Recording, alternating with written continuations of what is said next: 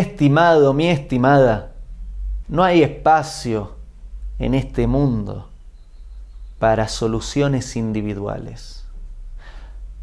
Las soluciones deben ser colectivas. Si hace frío, colocarte un abrigo es una solución individual.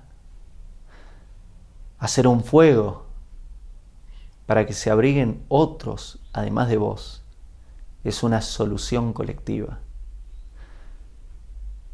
Pensá en soluciones no individuales, sino que pensá en soluciones colectivas que te ayuden ante los problemas a vos y a tu comunidad.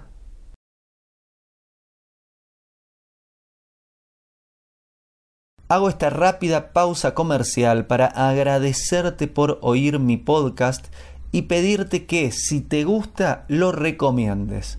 Si te gustaría adquirir alguno de mis libros, podés encontrarlos en su formato físico y digital en Amazon y en su formato audio en Audible. Gracias y que continúes disfrutando del contenido que tengo para vos.